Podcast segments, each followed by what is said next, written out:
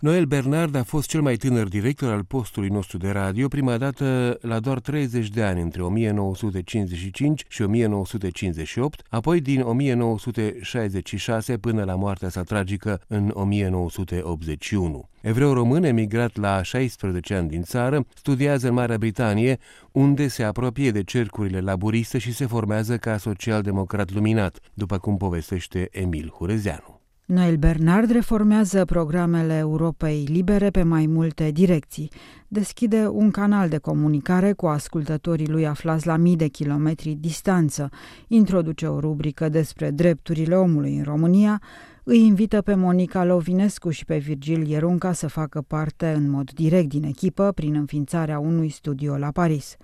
Tezele și antitezele Monicăi Lovinescu devin repede faimoase în lumea controlată și cenușie a culturii din România, iar Virgilie Runca, prin emisiunea sa Povestea Vorbei, scoate la iveală săptămânal pagini uitate, pagini cenzurate, pagini exilate.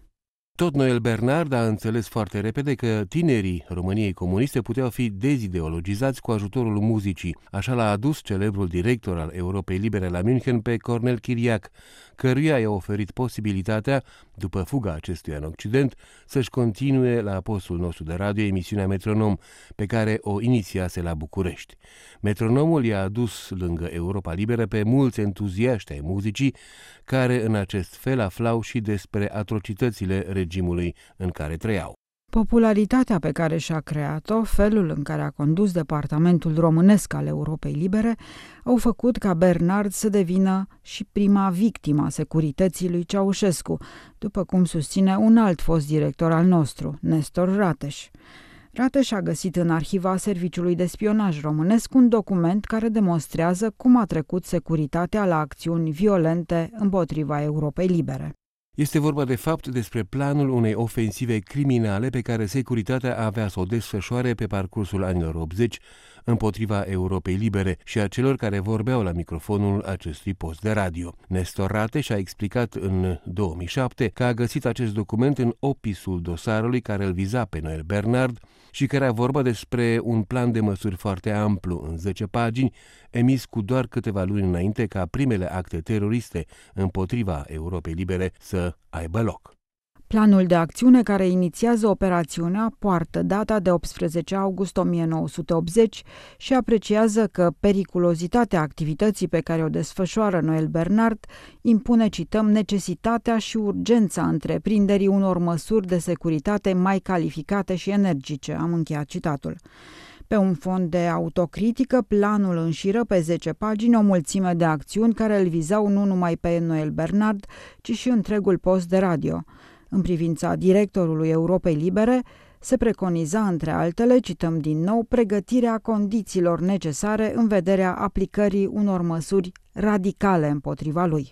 Trei pagini mai departe se prevede pregătirea nu doar a condițiilor, ci și, cităm, a variantei și modului de acțiune în vederea trecerii la măsuri radicale. Apoi, la mijlocul anului 1981, Noel Bernard, un om de doar 55 de ani, vârful de lance al Europei Libere, un jurnalist extrem de solid și de percutant, care se bucura de o imensă popularitate în România, se îmbolnăvește de cancer la plămâni nu era un fumător excesiv și nu dăduse niciodată semne de fragilitate, povestește Emil Hurăzeanu. În câteva luni se prăbușește și moare de cancer generalizat. Noel Bernard a încetat din viață în 23 decembrie 1981 zi în care Radio Europa Liberă a difuzat un necrolog al directorului departamentului românesc de la acest post de radio, semnat de Virgil Ierunca. Moartea transformă viața unui om într-o biografie. Biografia lui Noel Bernard are ceva din simplitatea de lumină a unui destin. S-a născut și a murit în studiourile Europei Libere, adică în România, pentru că în spațiul imaginar al studioului a fost instalată România reală, în care Noel Bernard, acest agnostic cumpătat, a intrat ca într-o religie. O religie ciudată, cu milioanele de credincioși invizibili care, din țara ferecată de istorie și de nenoroc, îi așteptau mereu spusul ca un fel de izbăvire. Paradoxul este însă că Noel Bernard n-a propovăduit niciodată. Și totuși țara îi aștepta cuvintele cu o înfigurare ce depășește tonalitatea rece a comunicării. Comunicarea devenea comuniune. Cum se explică acest transfer, această migrare cuvântătoare? Există un mister al vocației. Vocația lui Noel Bernard a fost aceea de a opune minciunii ca zgomot, adevărul ca șoaptă esențială.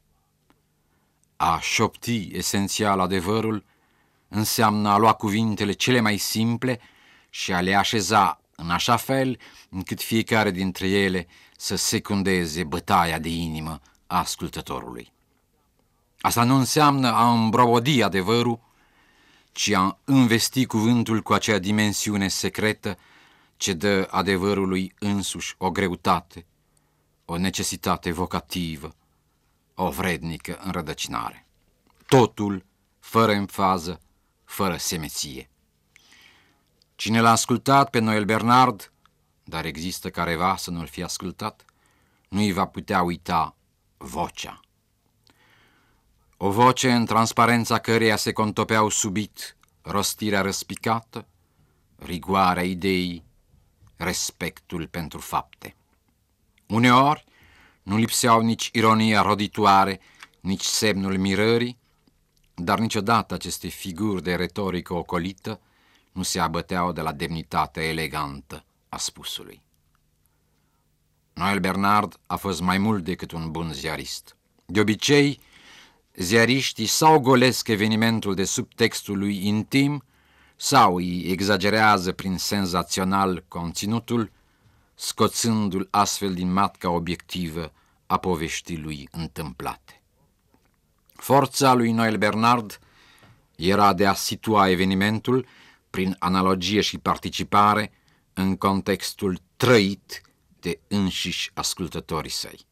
De aici, convertirea comunicării în comuniune. Se vor fi găsit poate unii care să nu fie receptivi la această pasiune de a referi despre realitate. Acestora le vom răspunde cu depasionatul Valerii, adevărul nu se poate obține decât pasional.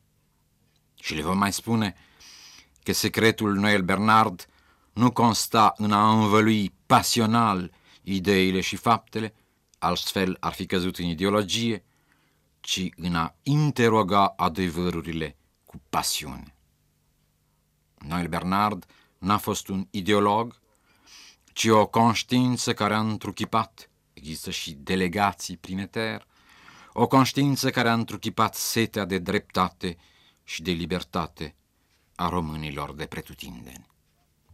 Grație lui, Europa liberă a devenit o tribună a drepturilor omului, la care fiecare vine cu jalba lui pentru a fi auzită sus, acolo unde nu ajung nici întâmpinările, nici plângerile. Spre Europa liberă și spre directorul ei a pornit și jalba istorică de protest a minerilor în grevă pe Valea Jiului. Va uita cineva apoi că în vremea cutremurului românii și-au îndurat mai ușor suferința și dezastrul grație lui Noel Bernard, care a transformat Europa liberă într-un studio deschis al apelurilor și într-o ajutorului? Dacă inteligența nu este, cum se spune, decât o memorie organizată, Noel Bernard și-a consumat această inteligență printr-o risipă inimaginabilă de luciditate, efort, înțelegere și acțiune. Sosea primul în atelierul lui de lucru și era cel din urmă care îl părăsea. Tot ceea ce putea interesa România era auscultat, drămuit, interpretat, pentru a fi lansat apoi pe unde, în țara fără antene, în țara sistematic dezinformată. Microfonul a devenit pentru Noel Bernard instrumentul viu al inteligenții lui și al memoriei tuturor. Din timpul concentrat pe antenă, el a făcut carieră libertății. Taina pneumatică a morții se străduiește să transforme acum această prezență scumpă într-o cutremurătoare absență. Absențele sunt însă, trebuie să rămână nemotivate în ceasul al 11-lea, ceasul despărțirii de prietenul nostru risipitor. Aici e Europa liberă, fără Noel Bernard, ca și cum lacrămile ar putea spăla doliul, doliul dumneavoastră, doliul nostru, doliul vântuit al undelor. Aici e Europa liberă, fără Noel Bernard, o eroare a destinului.